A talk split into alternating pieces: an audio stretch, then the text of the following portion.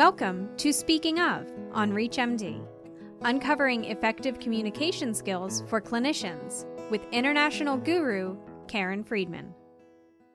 Hi, I'm Karen Friedman. Tip 11 to go from boring to brilliant is to focus on your delivery.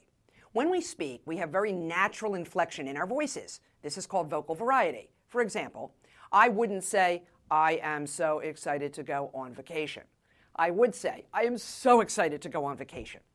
Yet too often people stand in front of a room and they sound like they are bored to tears. They'll say to me, Well, Karen, my subject is kind of boring. Wrong. There is no such thing as a boring subject, only, and pardon me, boring presenters. So, how can we fix this? Well, think of it as the five P's. First, pause. Slow it down. Pause for effect and importance. That helps people pay attention. Pace. Speed up when something exciting or good is about to happen, but slow down when it's not. Pitch.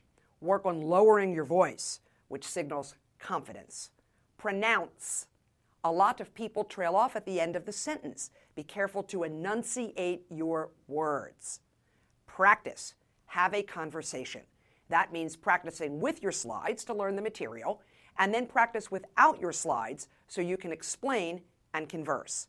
Finally, you can practice by reading out loud and changing the way you do it each time. For example, Jane chased Spot.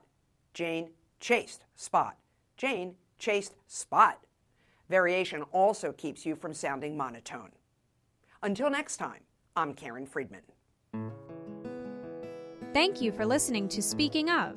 To access this episode and others in this series, please visit reachmd.com slash speaking of. This is ReachMD. Be part of the knowledge.